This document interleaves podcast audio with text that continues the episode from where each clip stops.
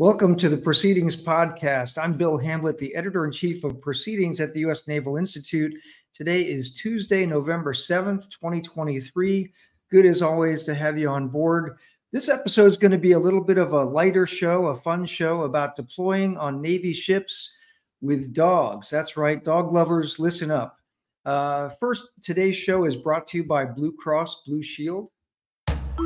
I can't help myself from smiling right now. That's because I have Blue Cross Blue Shield FEP Dental.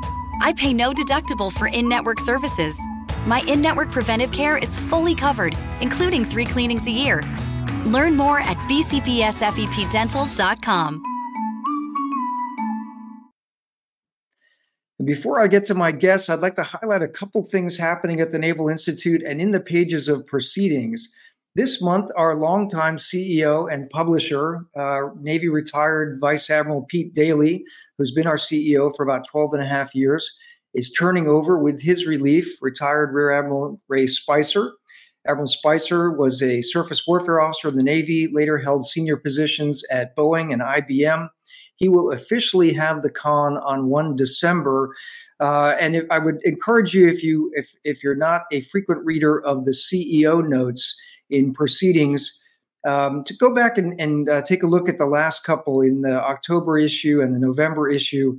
Those are Admiral Daly's uh, sort of signing off uh, CEO notes, and uh, I will I will tell you, having worked for him for seven years, best boss I've ever had, and he has been really transformational for the Naval Institute, taking it from an organization that was struggling in 2011 to an organization uh, that is uh, thriving today. So uh, we will be sad to see him go, but uh, we think we have a new, uh, a great new CEO uh, coming in in Admiral Spicer. Uh, second thing I want to remember, I want to mention today is uh, coming up in the December issue of Proceedings, which we're working on feverishly right now. We're going to be kicking off the third phase of the American Sea Power Project.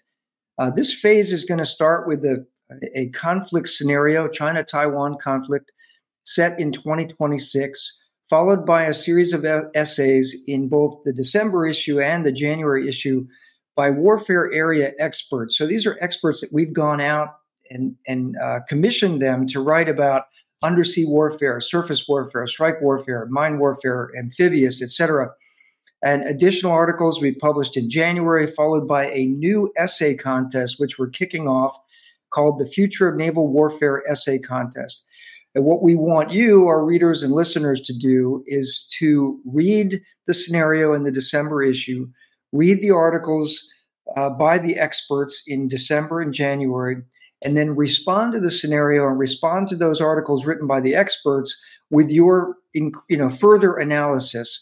So you might read what Admiral Sandy Winnefeld has written about mine warfare, for example, and say yes, and or no but or you know uh, offer some new thoughts on that topic or whatever topic um, you know warfare area that uh, you might be interested in weighing in on. So look for that american sea power phase three kicking off in the december issue. Okay now let's get to the fun part of this show. My guest this morning joining us from virginia beach and from chesapeake virginia retired navy captain john cordle a retired commander bob alpigini they are the authors of an article in the August issue of Proceedings that we're going back to titled Deploy with Dogs. John and Bob, welcome to the show. Thanks, Bill. Thank you. All right, so uh, let's start with uh, with intros. Uh, John, you go first. Give us your background and, and tell us your dog story. okay. so, uh, retired Navy captain, went to the Naval Academy and was a surface nuclear officer for 30 years. Um, my had the uh, honor and pleasure to command two ships, the Oscar Austin, a DDG 79, named after a Medal of Honor recipient, and USS San Jacinto um, cruiser that was just decommissioned last month. And so I retired from the Navy in 2013 and came back in 2020 as a human factors engineer, working on sleep and fatigue in a position that was created after the collisions and the comprehensive review in uh, in 2017. So that's kind of my story. And uh, you want me to go straight to the dog story? Uh, yeah, tell your dog story, and then we'll go to Bob. Okay. So Oscar Austin deployed in December of 2002. We kind of knew we were headed into a wartime scenario for Operation Iraqi Freedom. and we left and stayed underway for Christmas and pulled into Rota, Spain for New Year's. And during that visit, we had time to go enjoy some local restaurants, and uh, certainly there's there's no shortage of dogs in Spain. And so one of them came up to the chiefs and started eating French fries from their plate, and they kind of adopted him over the four days that we were in port. So the last night, um, I'm sitting there eating dinner with the XO, and the chiefs came up with the dog in their arms and said, "Hey, Captain, can we keep him?" And I looked up from my dinner and said, "Sure," and went back to eating, and didn't think much about it. So the next day we get underway, and uh, the the navigator came up to my stateroom, and he's kind of, you know, hedging his bets a little bit. But he says, "Hey, Captain, did you authorize a dog to get underway?" And I kind of looked up and said, "Maybe." And he goes, Well, we got one. And I have hair all over my uniform to prove it.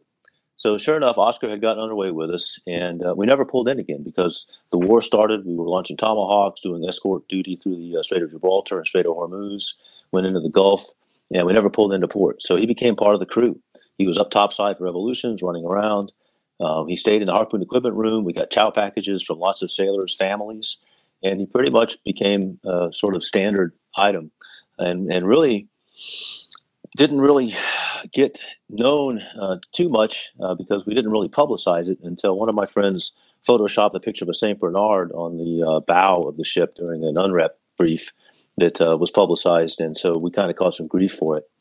Uh, but at the end of the day, he was part of the crew, and we brought him home. We pulled back into Rota. My exo had a cousin who was a veterinarian and gave him his shots.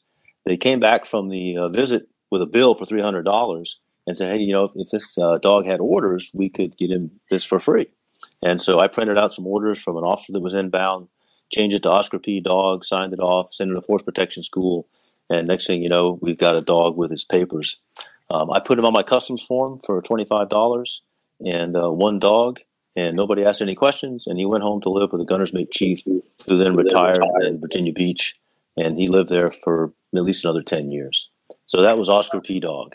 All right, Oscar P. Dog on the Oscar Austin. That's uh, circa 2002 and three. You said right? Yes, sir. All right, awesome. Okay, so uh, Bob, let's uh, let's hear a little your your background and also your dog story. Thanks, Bill. Great story, John.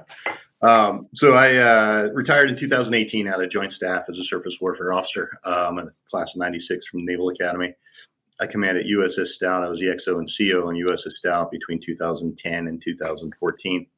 Um, and I had, a, I had an extraordinary experience that the Navy can't do on purpose if they tried, which was to have an XO who was one of my best friends as Divo on my very first ship um, hmm. on USS Mahan. So when we commissioned Mahan in 1997 um, down in Tampa, uh, the former crew of USS Mahan World War II version, um, which was a destroyer that was sunk by kamikazes uh, in at Philippine Sea. Um, we're telling these incredible stories about their time as sailors. Um, there was a good number of them there, including the CO. And they told the story of the ship being sunk. And as she went down, the CO being the last off the ship, carrying the ship's mascot, the dog, in his arms. Um, and they talked lovingly about this dog and just left an incredible impression upon both of us at the time as young division officers. So many years later, as XO and CO now of USS Stout, uh, based out of here in Norfolk, um, we had been through uh, some trials and tribulations that landed the ship, unfortunately, on the on the front page of Navy Times, and and we spent uh, a lot of time rebuilding the ship, um, very much so trying to to do exactly what every CO and XO wants to do, which is make the best darn ship in the Navy. Um, and that was every single crew member um, obligated and dedicated to that. So um, our deployment in 2013-14 uh, was a uh, ballistic missile defense mission in uh, in support of national mission for what was going on in the time with Syria, uh, which we were one of five destroyers deployed, and it was very open ended up to 10 months, best guess of what it was going to be. So we spent the first uh, few months at sea, never touching land, which was which was great, great bonding experience. But you could see it begin to wear on the crew. On the previous deployment, the ship had lost about a third of the crew um, for various uh, various reasons. A lot of them psychologically related. Um, you know, the challenges of, of a high stress environment. Um, so we wanted to be ahead of that type of thing. So when we finally did uh, pull into port in Chania Crete, um, the CO suggestion box had been had been uh, filled in a healthy kind of way over the previous months with a, a, a fair number of hey captain can we get a mascot? And that ranged from a parakeet to a dog to a I, think, I think there's a couple calls for ferrets and lizards too. Uh, but dog became kind of the obvious. Uh, but had no idea of what the reality of it was. So uh, XO Doc and Master Chief and myself started doing some research to see what are the actual rules in certainly in Sixth Fleet and across the Navy. Um, and what we discovered in, in, getting into the regulations was that there was a fair amount of latitude, um, quietly, uh, a fair amount of latitude for the CEO to make a decision. And you really didn't necessarily need to um, seek permission, although it was wise to. Um, and otherwise you had to comply with uh, health and safety regulations. So uh, at dinner in Chania, we uh, in Chania Crete, we um, uh, put it out to the junior officers uh, who we were having dinner with. We said, "Hey, you know, we're we're thinking seriously about this dog thing. Why don't you guys do some discovery and and figure out what the options are?" Uh, my thought being that perhaps next time we pulled into port, we might move a little bit closer to that decision course, when you ask JOs to do something, when they're go getters, they go get it. So the next morning, they ambushed us on the way out of our next dinner uh, with the dog on a uh, on a on a piece of clothesline, and um, kind of like dealing with your kids. Can we keep it? Can we keep it? Um, and it was absolutely beautiful Greek Harehound, um, which are uh, a, a, particular breed that's that's prevalent in Crete and southern Greece, but you really don't see it anywhere else. But a very beautiful medium sized dog. Um, well, that became Captain. She followed us onto the bus. Pet Captain, can we bring her back to the pier, Captain? Uh, so the deal I struck was, hey, Doc, I need you to really get into the regs and what do we need to do? Um, XO, how do we make sure we're not going to get fired? And um, to my JOs, you can have my driver and the car, and you guys have 24 hours to get all the all the shots and everything else, uh, get the dog dewormed. Um, and it just so happened that the driver had a, uh, a, cousin who was a vet on the other side of the island and got everything done in record time. Um, and uh, found out that I, I, think I can actually do this. And so we got underway uh, the day after next um, with the dog on board and quarantined her. Uh, for four days in an airlock on a DDG, and she was the best taken care of dog in an airlock you can possibly imagine. Um, we created a SOP of where the dog could and couldn't go, and and uh, the, the, crew had created a care package of squeaky toys and all the stuff to make a nest for the dog. So the dog lived up on the bridge, uh, on the, the back bridge wing, uh, inter- internal bridge wing area of a DDG is a perfect spot for a dog. Um, so they made a little nest for her back there, and we named her Hanya after the town that we found her in. Um, and she uh, typically slept at the foot of the helmsman, um, rolled up in a ball and uh, if I happened to, to be coming up on the bridge, then she would immediately pick up on that's that's my guy, that's my that's my master. So she'd shift her position to come over and hang out by my feet by my chair. Um, and that's where she spent most of her time. We had some great trainers on the crew. Um, most of her care and feeding was led by our DCA. Um, she organized most of it to make sure that there were no gaps in the care and feeding of the dog. Um, but anybody who uh, wanted to could sign out the dog and take the dog for a walk out to the flight deck and and um, play with the dog. Um, there were areas that we made sure you know no engineering spaces or anywhere that was too too steep ladder wheel wise. Um, but the dog very much became part of the crew, and um, you know made sure in reaching out to Sixth Fleet Medical to my commodores, both home and deployed, um, that that this uh, quiet project was underway for for morale and health and welfare. Um, and they were very supportive, but all agreed we should keep this on the on the low key end of things. Let's keep it under the radar. Um, but very much a uh, a full crew participation aspect. And when um, when we pulled into port, it was a big thing to make sure folks um, played with the dog and and she was well taken care of. And advancing the clock all the way to the end of the deployment, um, all but one person who started that deployment finished that deployment. Ended up being just about nine months. Um, very arduous deployment, a lot of operational activity. Um, and I attribute a significant portion of that to the doc, the dog, and my chaps. You know, a tremendous team that played to the psyche, to the heart, and to the soul of each crew member. Who it's very difficult to be an unhappy sailor when you have those three resources available to you a great mission and the opportunity to take a dog for a walk on a ship in the middle of the ocean, um, which became one of these legendary stories that until Dr. Cordle and I had the opportunity to write it down and, and get it in proceedings, um, risked fading into into uh, mythos. Um, I'm glad we were able to get it out there for all these sailors who were swearing to their buddies. We had a dog on stout. Trust me. I'm so glad you guys did write it up because uh, you know what, what a great story, and and you're right. I think most people were probably not aware that one, this is um, in accordance with regulations in the Navy that you can actually do this, uh, and and that you know um, there were there were ways to make it work, and and and not only to make it work, but that it had tremendous impact on both your crews in you know positive morale impact. So, uh, but fast forward to today, and the Navy is uh, kind of going back to this, right? So there are some programs that the Navy's doing uh, to experiment with dogs, putting dogs on on, on ships. So, John, uh, talk a bit about what the Navy's doing today, notably on the, the USS Wasp uh, uh, and LHD, and also the aircraft carrier uh, Gerald, Gerald R. Ford, on deployment now, by the way. Exactly. Okay, so you know it all comes down to people, right? And so the CEO of WASP, uh, Nakia Cooper, and I had served together, and uh, there was some discussion on his ship. His XO was quite interested in the idea and reached out, and we talked about it. And then they started to pursue a different course um, than, than Bob and I did of permission versus forgiveness. And so they actually reached out uh, to the Mutts with a Mission, which is a group that provides service dogs to, to individuals, but also provides therapy dogs that can deal with a large group of people and provide some some comfort. And so they uh, went through the the wickets of you know there's some legal stuff you have to look at of you know who pays for the dog food and you know something as simple as that medical care things like that. They decided that the, the big deck amphibs and the carriers were a good fit and they worked with Mutts with a Mission. Uh, now to be clear you know unlike our plan this requires a good deal of effort on the part of the ship somebody has to go through a 120 hour training class to to learn how to deal with the dog and become sort of its caretaker.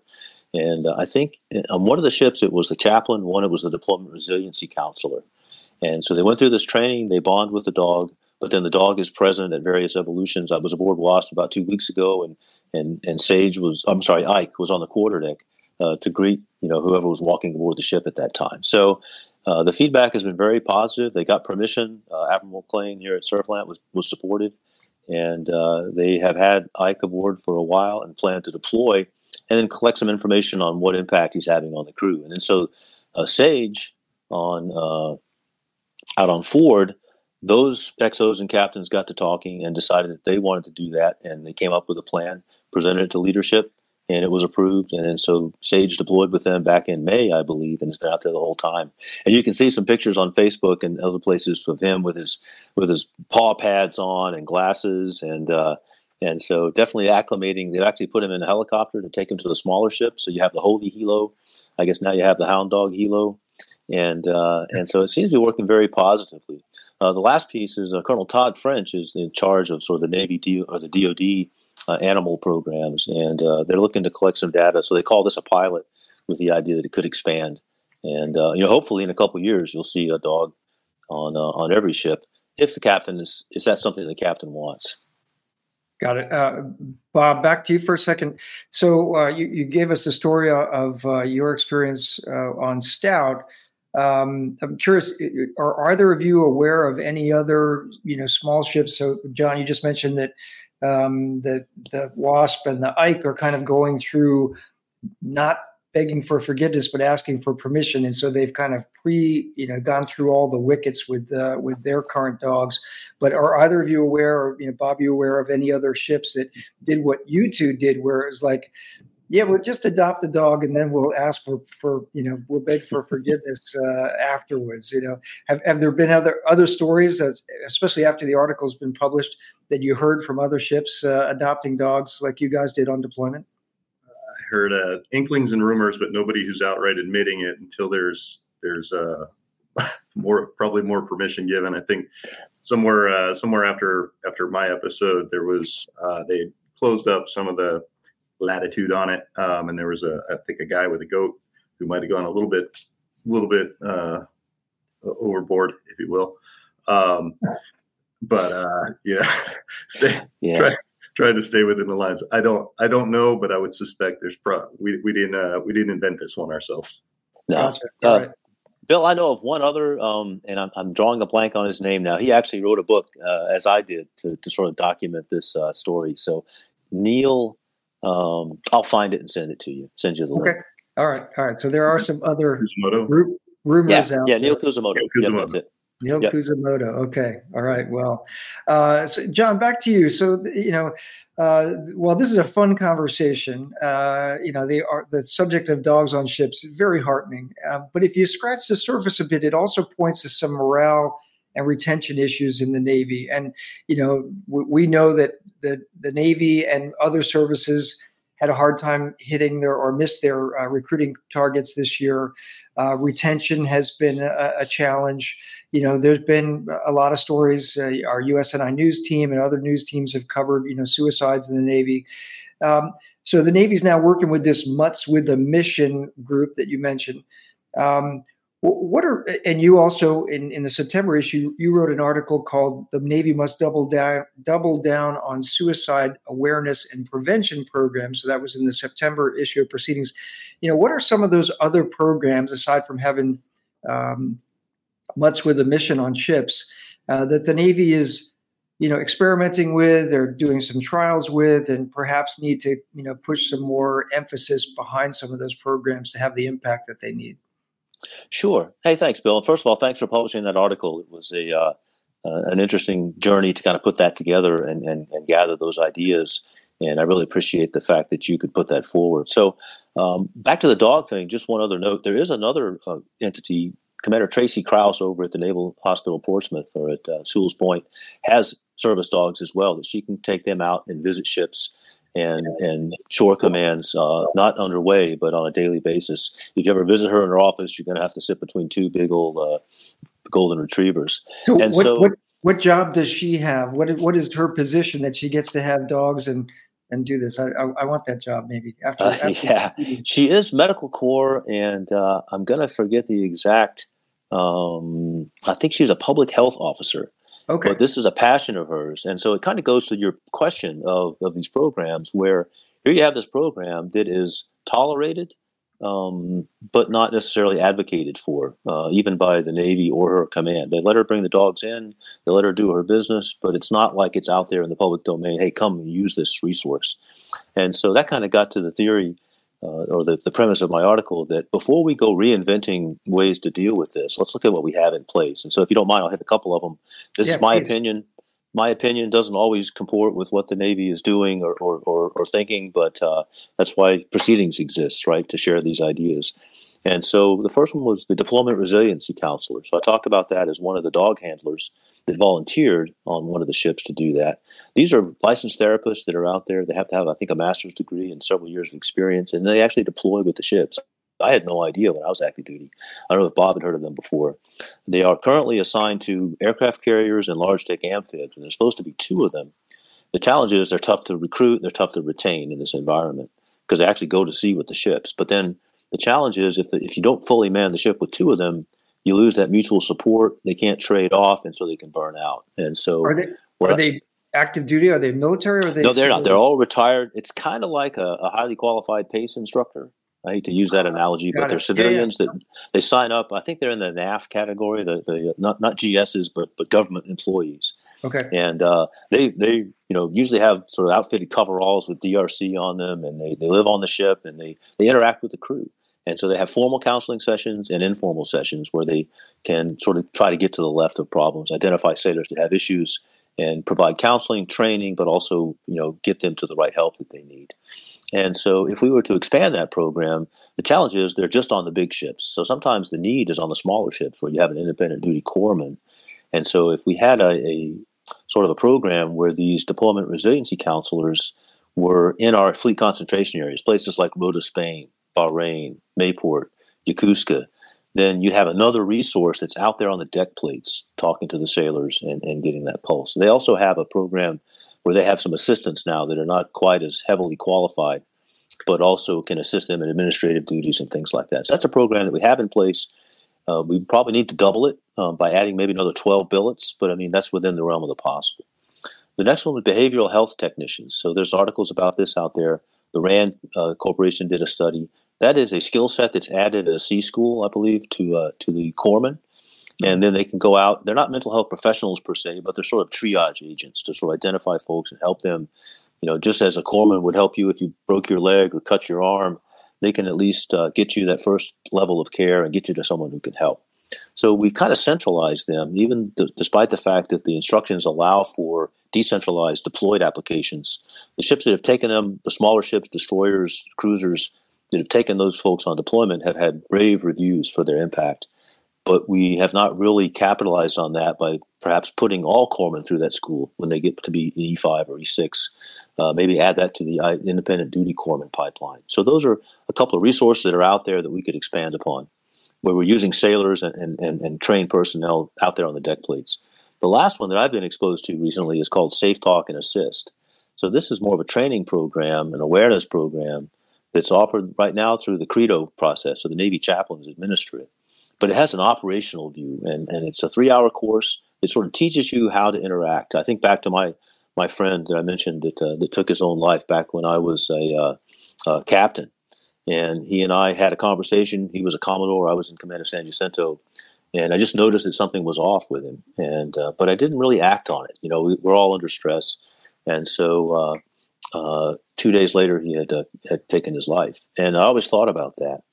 And uh, when I went through this course, it really it was almost shocking to see how I missed the signs of, of what he was talking about. And this course sort of gave you that. It even has a role playing event where you ask someone else, are you thinking about suicide? And so I've watched captains squirm in their seats trying to have that conversation. And so it's a very powerful thing that we have in, in our inventory. We paid for the seats. Um, and it's a three hour class. And so we could put it into pipeline training, into accession training. SecNav just sat through a session. He posted on Facebook. Um, so it's known, but I don't think it's leveraged like it could be. Um, there's other things out there like uh, cognitive behavior therapy that could be leveraged, um, gun locks, um, the article has about 15 things that are currently programs in place that I think we could level down uh, or double down on without inventing new stuff. And uh, so that was kind of the point of that article. And yeah, uh, I think a I'll, lot, I'll, a lot of programs already in place that with just a little bit more push behind them, a little maybe some more resources and more awareness, even. Exactly. Yeah, you, exactly. You, could increase the impact of them. Yeah, good points. Uh, so, Bob, talk about leadership, the impact of leadership for a minute. When you were in command, how did you perceive your ability to impact your crew's morale? And then, how about the ability of the folks higher up in your chain of command to impact your morale as a skipper or as a, as an XO? Leadership is fundamental. Um, I've been taught that, and I learned that to the core going way back to the Naval Academy days and even before. Um, when it gets to the ship aspect of things, the ship, uh, any command, any business on the private side will, will reflect the leadership of the ultimate leader in the organization, whether that's the president, the captain, um, but empowering people all the way down the line to the most junior person. Say that you too are a leader, and you are empowered within, you know, your realm to make change. Uh, my leadership, my command philosophy on Stout was fix now. It's very simple. Um, find fix a problem. Now. Fix now. find a problem. Fix a problem. If you can't fix it, make sure you find the person who can. Make sure it's communicated up, uh, and we're going to fix it together. And that's operations, that's people, and that's material. Um, and you could you can spend days writing uh, long command philosophies, but that served my purpose well at the time for what the ship needed, for what the command needed. Very simple, very philosophical, and you're on the stage where you have to live that. So I went by that. I expected my sailors to go by that. Um, the dog was a part of that. You know, I saw possibility for for challenges and wrinkles in the in the psyche of the ship as we went into combat operations and other things that required their full attention and their full readiness for that. So, what resource can I provide, and what risk am I willing to take in order to provide that? That was not a hard one. Um, at the same time, I had great leaders um, over me. Both of my commodores were spectacular and went on to do great things, and still do as flag officers now. So it didn't seem to harm them too much. Um, but I my philosophy reflected their philosophy, which was do you know, innovate, uh, bring the innovation forward. That was again we didn't we didn't invent the idea of the dog thing. You know, there were World, War II sailors who showed me the way on that one. Um, however, you know there is science behind it. There is human emotion behind it that says this actually works. So being willing to bring that forward and knowing that when push comes to shove, I had leadership over me who would make sure that I wasn't going to burn for something that was meant for my sailors, um, and that's that's fundamentally leadership. And I think anybody who was on the ship at the time walked away with some lessons along those lines of what are you willing to do to make sure your folks are taken care of. Because can I can I ask just scratch the scratch the surface a little bit? You mentioned earlier that when you took over Stout, uh, that she had come off a previous deployment and and about a third of the of the crew had gone home early, had had left the ship during deployment for one problem or another. Um, what was what was the root cause there? What was going on uh, with the ship before you took over, and and what were some of those things that you know would require you know sailors that many sailors to leave before you know the deployment you know uh, completed? Um, I think you know, unfortunately, a lot of it's documented, but what uh, what took place at the time was a long continuum of uh, very high op tempo, um, already challenged turnover processes where there weren't enough people to man the DDGs, and I think that's probably still a, a, little bit of a shell game of how we put crews together for deployment. Um, but Stout was was one of the uh, recipients of that at the time, and so in the with the good intention of putting together the crew that had all the billets and all the the, the uh, checks in the box where we've got the people we need to have, as opposed to do we have all the right people that we need to have, and mm-hmm. do I have the latitude? You know, my my predecessors to if if somebody's not working well, am I willing to accept them for their technical skills, regardless of the fact that they may be a toxic uh, element? And I think that built up over time. Um, and there were several incidences prior to deployment that weren't weren't handled well, and so this stuff built up um, over time. So by the time you got onto deployment, it exploded, um, and it impacted the, the CEO and Master Chief at the time, um, impacted half the chief's mess uh, in a segment of the wardroom, and it was really the my first class petty officers um, who took the reins um, and took control to then carry the leadership forward in this new gapped leadership area where khaki was a large segment that got changed out, um, and how to how to start making the ship right. And so those first class did a spectacular job of that, empowering them to do that and recognizing what they were doing as this bevy of new chiefs came on board and new officers and new leadership. Um, that is an important piece of it. And that's, again, that empowering folks to do what they already need to know, already know how to do, um, and leading them well. And that was the beginning of the change over a long period of time.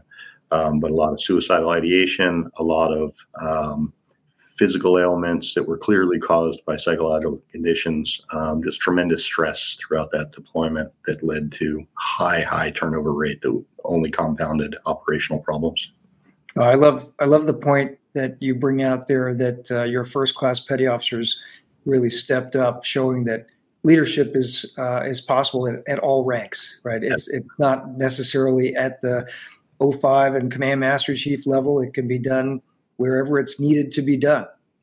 That's a great example. Um, so, uh, John, uh, I mean, Bob's point there about you know what led to some of that degraded morale on Stout, a lot of uh, overworked, long deployments. You know, we're hearing a lot of that uh, across the force right now, and um, you know that's been going on for a long time in the in the post uh, 9/11 you know phases of the Navy, 20 something years now, where ships are doing these nine month deployments, 10 month deployments, uh, quick turnarounds, and maintenance backlogs, all those stuff.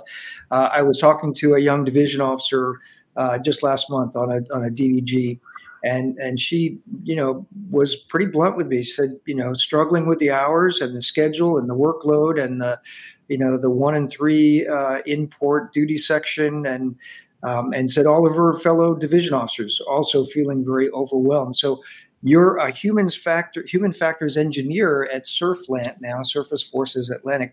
You know, what are you hearing, and you know, is there an end in sight to this?